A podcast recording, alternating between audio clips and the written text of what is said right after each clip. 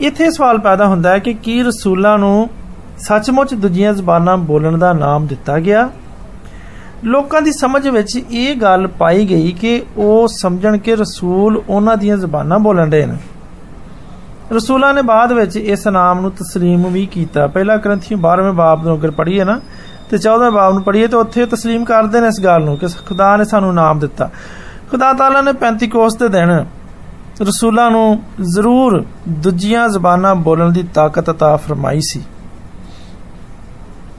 ਤੇ ਲੋਕੀ ਹੈਰਾਨ ਹੋ ਕੇ ਕਹਿੰਦੇ ਸਨ ਕਿ ਕੀ ਇਹ ਸਭ ਗਲੀਲੀ ਨਹੀਂ ਇੱਥੇ ਲਫ਼ਜ਼ ਗਲੀਲੀ ਇਸਤੇਮਾਲ ਹੋਇਆ ਹੈ ਕਿਉਂਕਿ ਇਹ ਨਾਮੁਮਕਿਨ ਸੀ ਕਿ ਕੋਈ ਗਲੀਲੀ ਗੈਰਾਂ ਦੀ ਜ਼ੁਬਾਨ ਐਡੀ ਰਵਾਨੀ ਦੇ ਨਾਲ ਐਡੀ ਸਫਾਈ ਦੇ ਨਾਲ ਤੇ ਐਡੇ ਅੱਛੇ ਤਰੀਕੇ ਨਾਲ ਬੋਲ ਸਕੇ ਕਿਉਂਕਿ ਗਲੀਲ ਦੇ ਲੋਕਾਂ ਦੇ ਵਿੱਚ ਤਹਿਜ਼ੀਬੋ ਤਮੱਦਨ ਨਹੀਂ ਸੀ ਪਾਇਆ ਜਾਂਦਾ। ਉਹ ਸਿਰਫ ਆਪਣੇ ਆਪ ਤੱਕ ਹੀ ਗੁੰਮ ਰਹਿੰਦੇ ਸਨ। ਇਸ ਲਈ ਉਹ ਸਾਰੇ ਲੋਕੀ ਸੁਣ ਕੇ ਹੈਰਾਨ ਹੋ ਗਏ ਵੀ ਗਲੀਲ ਦੇ ਪਛੰਦੇ ਦੂਜੀਆਂ ਜ਼ਬਾਨਾਂ ਬੋਲਣ ਦੇ ਨੇ। ਉਹ ਵੀ ਏਡੀ ਸਾਫ਼ ਲਹਿਜੇ ਦੇ ਨਾਲ। ਐ ਜਿਵੇਂ ਪਦਾਇਸ਼ੀ ਇਹ ਇਸੇ ਜ਼ਬਾਨ ਨੂੰ ਬੋਲਣ ਦੇ ਨੇ। ਤੇ ਉਸ ਦਿਨ ਉਥੇ ਬਹੁਤ ਸਾਰੀ ਕੌਮਾਂ ਦੇ ਲੋਕ ਸ਼ਾਮਲ ਸਨ। ਭਾਰਤੀ ਸਨ, ਮਾਦੀ ਸਨ, ਇਲਾਮੀ ਮਸੋਪੋਟਾਮੀਆ ਦੇ ਰਹਿਣ ਵਾਲੇ, ਯਹੂਦੀਆ ਦੇ ਰਹਿਣ ਵਾਲੇ, ਕਪਦੂਕੀਆ ਤੇ ਪੈਂਤੂਸ ਤੇ ਆਸੀਆ ਤੇ ਫਰੋਗੀਆ, ਪੰਫੀਲੀਆ ਤੇ ਲਿਬੂਆ ਤੇ ਰੋਮੀ ਮੁਸਾਫਰ ਤੇ ਕ੍ਰੀਤੀ ਤੇ ਅਰਬ ਸਨ।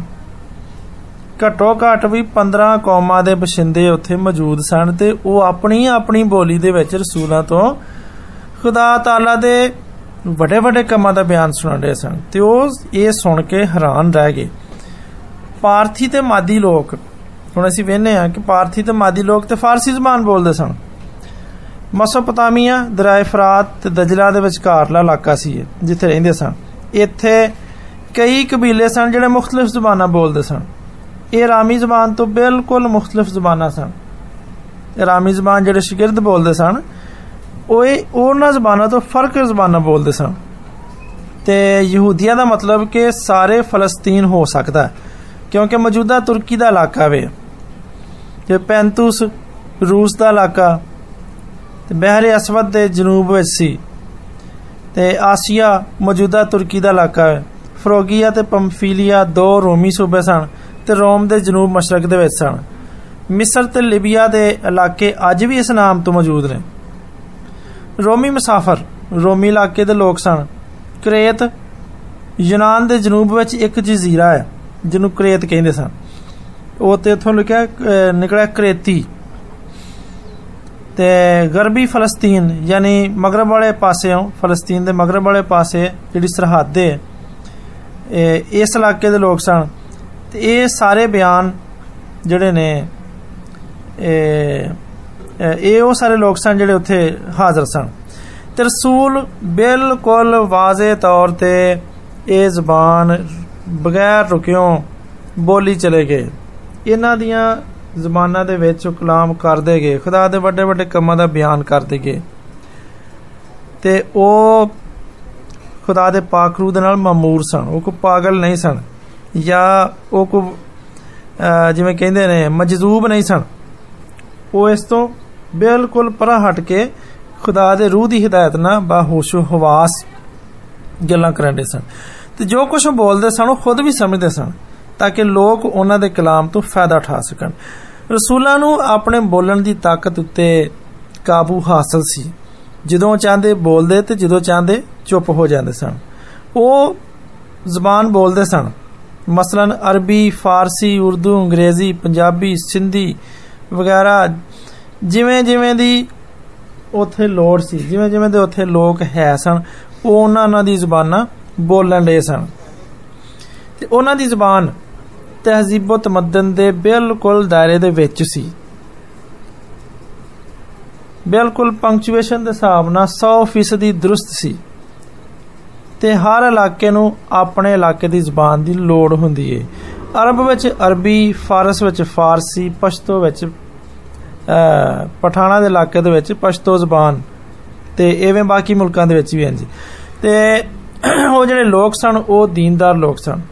ਉਹਨਾਂ ਵਿੱਚ ਮੁਹੱਬਤ, ਪਿਆਰ, ਰਫਾਕਤ ਮੇਲ ਮਲਾਪ ਤੇ ਕੂਵਤ ਤੇ ਬਰਦਾਸ਼ਤ ਸੀ।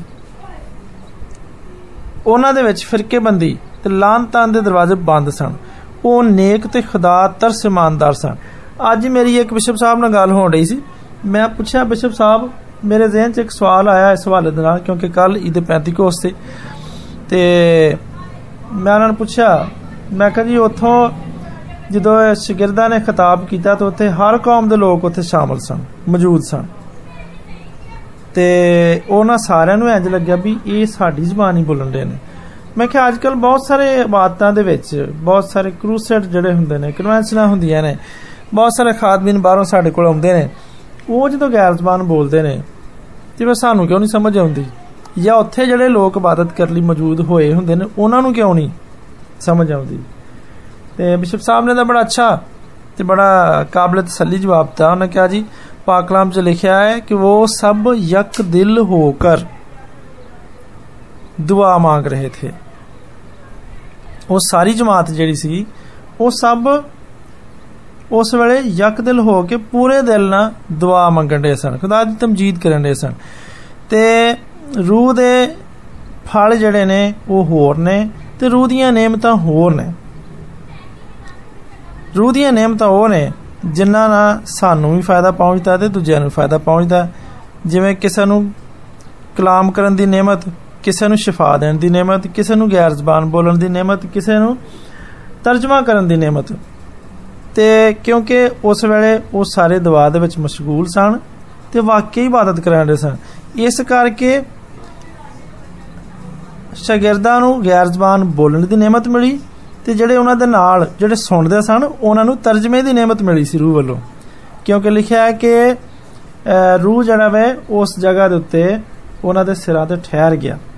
ਸ਼ੋਲਾ ਕਿਸੇ ਫਟਤੀ ਹੋਈ ਜ਼ਬਾਨੋਂ ਕੀ ਮਾਨੰਦ। ਤੇ ਇਸ ਕਰਕੇ ਉਹਨਾਂ ਸਾਰਿਆਂ ਨੂੰ ਇੰਜ ਲੱਗਦਾ ਸੀ ਜਿਵੇਂ ਮੇਰੀ ਹੀ ਬੋਲੀ ਬੋਲਣ ਦੇ ਨੇ, ਕਿਉਂਕਿ ਆਪਣੀ ਆਪਣੀ ਬੋਲੀ ਦੇ ਵਿੱਚ ਉਹਨਾਂ ਦਾ ਜ਼ਿਹਨ, ਉਹਨਾਂ ਦੇ ਸੁਣਨ ਦੀ ਤਾਕਤ ਜਿਹੜੀ ਹੈ, ਉਹਨੂੰ ਤਰਜਮਾ ਕਰਕੇ ਉਹਨਾਂ ਦੇ ਕੰਨਾਂ 'ਚ ਪੈਣ ਰਿਹਾ ਸੀ। ਤੇ ਅੱਜ ਅਸੀਂ ਵੀ ਅਗਰ ਪੂਰੇ ਦਿਲ ਦੇ ਨਾਲ ਇਹਨਾਂ ਬਾਤਾਂ 'ਚ ਸ਼ਾਮਲ ਹੋਈਏ, ਸੁਣੀਏ, ਤੇ ਸਾਨੂੰ ਵੀ ਪਤਾ ਚੱਲ ਸਕਦਾ ਵੀ ਇਹ ਜਿਹੜਾ ਗੈਰ ਜ਼ਬਾਨ ਬੋਲਣ ਡਿਆ, ਕੀ ਕਰਨ ਡਿਆ? ਕੀ ਗੱਲਬਾਤ ਕਰਨ ਡਿਆ? ਸਾਡੀ ਜ਼ਬਾਨ 'ਚ ਬੋਲਣ ਡਿਆ ਕਿ ਗੈਰ ਜ਼ਬਾਨ 'ਚ ਬੋਲਣ ਡਿਆ? ਤੇ ਇਹ ਮਤਲਬ, ਇਹ ਬੜੀ ਇੱਕ ਪਤੇ ਦੀ ਗੱਲ ਸੀ। ਤੇ ਜ਼ਬਾਨ ਦਾ ਮਤਲਬ ਸਿਰਫ ਮਸੀਹੀ ਲੋਕਾਂ ਦੇ ਵਿੱਚ ਮਨਾਦੀ ਕਰਕੇ ਉਹਨਾਂ ਨੂੰ ਮਸੀਹੀ ਬਣਾਉਣਾ ਨਹੀਂਗਾ, ਬਲਕਿ ਗੈਰ ਕੌਮਾਂ ਦੇ ਵਿੱਚ ਮਨਾਦੀ ਕਰਨਾ। क्योंकि खुदावन का एयर शाद आज़म है। ठीक है जी? खुदावन ने कहा कि बस जाओ और जाकर सब कौमों में, सब कौम सिर्फ़ मसीह ही नहीं गई गैर कौम में शामिल ने तो खुदावन मसीह ने कोई गैर वाजे जबान इस्तेमाल नहीं सी की बल्कि वह अपनी मादरी जबान बोलता सी। इंसानी फितरत यकसा है इस तो जहर होंगे कि ਸਭ ਇੱਕੋ ਹੀ ਨਸਲ, ਯਾਨੀ ਆਦਮ ਦੀ ਔਲਾਦ ਨੇ। ਆਦਮ ਦੀ ਨਸਲ ਚੋਂ ਨੇ ਸਾਰੇ, ਇੱਕ ਹੀ ਪਿਓ ਦੇ ਵਿੱਚੋਂ। ਰੋਮੀਆਂ ਨੇ ਤੇ ਫਿਰ ਅਧੂਰੇ ਮਸੀਹਾਂ ਨੇ। ਦੀਨਦਾਰ ਮਸੀਹਾਂ ਨੂੰ ਸਤਾਇਆ ਤੇ ਇਹੋ ਹੀ ਹਾਲ ਅੱਜ ਵੀ ਹੈ। ਪਾਕਰੂ ਦਾ ਨਾਮ ਰਸੂਲਾਂ ਨੂੰ ਈਦੇ 35 ਕੋਸ ਤੇ ਦਿਨ ਅਮਲ ਤੇ ਕੁਦਰਤ ਦੇ ਵਿੱਚ ਮਿਲਿਆ। ਤੇ ਗ੍ਰੰਥੀਆਂ ਦੇ ਉੱਤੇ ਵਜਦ ਤੇ ਬੇਖੁਦੀ ਤਾਰੀ ਹੋ ਗਈ। ਕਲਾਮ ਦੇ ਹਵਾਲੇ ਨਾਲ ਸਾਰੀਆਂ ਗੱਲਾਂ ਨੂੰ ਦੱਸਦੇ ਨੇ। ਤੇ ਅਗਰ ਅਸੀਂ ਇਹਨਾਂ ਤੇ ਗੌਰ ਕਰੀਏ ਤਾਂ ਸਾਨੂੰ ਸਾਰੇ ਬਿਆਨ ਦਾ ਬੜਾ ਅੱਛੀ ਤਰ੍ਹਾਂ ਸਮਝ ਆ ਜਾਏਗੀ। ਤੇ ਰਸੂਲ ਬਿਆਨ ਕਰਦਾ ਹੈ ਕਿ ਨਬੂਵਤ ਤੇ ਜ਼ਬਾਨ ਮਿਟ ਜਾਣ ਵਾਲੀਆਂ ਚੀਜ਼ਾਂ ਨੇ, ਪਰ ਮੁਹੱਬਤ ਹਮੇਸ਼ਾ ਕਾਇਮ ਰਹਿੰਦੀ ਹੈ। ਕੀ ਅੱਜ ਵੀ ਕੋਈ ਕਲੀਸਿਆ ਜਾਂ ਕੋਈ ਬੰਦਾ ਇਹ ਦਾਵਾ ਕਰ ਸਕਦਾ ਹੈ, ਕੋਈ ਬੰਦੀ ਇਹ ਦਾਵਾ ਕਰ ਸਕਦੀ ਹੈ ਕਿ ਉਹ ਜ਼ਬਾਨਾਂ ਬੋਲ ਕੇ ਸਿਰਫ ਮੁਹੱਬਤ ਉੱਤੇ ਕਾਇਮ ਰਹੀ ਹੈ ਖੁਦਾ ਦੇ ਕਲਾਮ 'ਚ ਲਿਖਿਆ ਹੈ ਕਿਉਂਕਿ ਸਾਡੇ ਵਿੱਚੋਂ ਹਰ ਇੱਕ ਆਪਣੇ ਆਪਣੇ ਵਤਨ ਦੀ ਬੋਲੀ ਸੁਣਦਾ ਹੈ ਹਾਲਾਂਕਿ ਅਸੀਂ ਪਾਰਥੀ ਤੇ ਮਾਦੀ ਤੇ ਇਲਾਮੀ ਤੇ ਮਸੋਪਤਾਮੀਆ ਤੇ ਯਹੂਦੀਆ ਤੇ ਕਪਦੂਕੀਆ ਤੇ ਪੈਂਤੂਸ ਤੇ ਆਸੀਆ ਤੇ ਫਰੋਗੀਆ ਤੇ ਮਿਸਰ ਤੇ ਲਬੂਆ ਦੇ ਤੇ ਰੋਮੀ ਮੁਸਾਫਰ ਖਾ ਯਹੂਦੀ ਖਾ ਉਹਨਾਂ ਦੇ ਮਰੀਦ ਤੇ ਕਰੇਤੀ ਤੇ ਅਰਬ ਹਾਂ ਪਰ ਆਪਣੀ ਆਪਣੀ ਜ਼ਬਾਨ ਵਿੱਚ ਉਹਨਾਂ ਤੋਂ ਖੁਦਾ ਦੇ ਵੱਡੇ ਵੱਡੇ ਕੰਮਾਂ ਦਾ ਬਿਆਨ ਸੁਣਨੇ ਅਜ਼ੀਜ਼ ਭੈਣੋ ਤੇ ਭਰਾਓ ਕੀ ਕੋਈ ਕਲੀਸਿਆ ਇਸ ਮਿਆਰ ਦੇ ਮੁਤਾਬਕ ਹੈ ਕਿ ਜਦੋਂ ਉਹਨਾਂ ਦੀ ਇਬਾਦਤ ਹੋਵੇ ਤੇ ਉਹਨਾਂ ਦੇ ਵਿਚਕਾਰ ਬੋਲੀ ਜਾਣ ਵਾਲੀ ਗੈਰ ਜ਼ਬਾਨ ਉਹਨਾਂ ਨੂੰ ਸਮਝ ਆਵੇ ਉਹਨੂੰ ਸੁਣ ਕੇ ਸਮਝ ਸਕਣ ਮੇਰੀ ਦੁਆ ਹੈ ਕਿ ਖੁਦਾ ਸਾਰੇ ਸੁਣਨ ਵਾਲਿਆਂ ਨੂੰ ਇਹ ਗੱਲ ਸਮਝਣ ਦਾ ਫਜ਼ਲ ਬਖਸ਼ੇ। ਆਮੀਨ।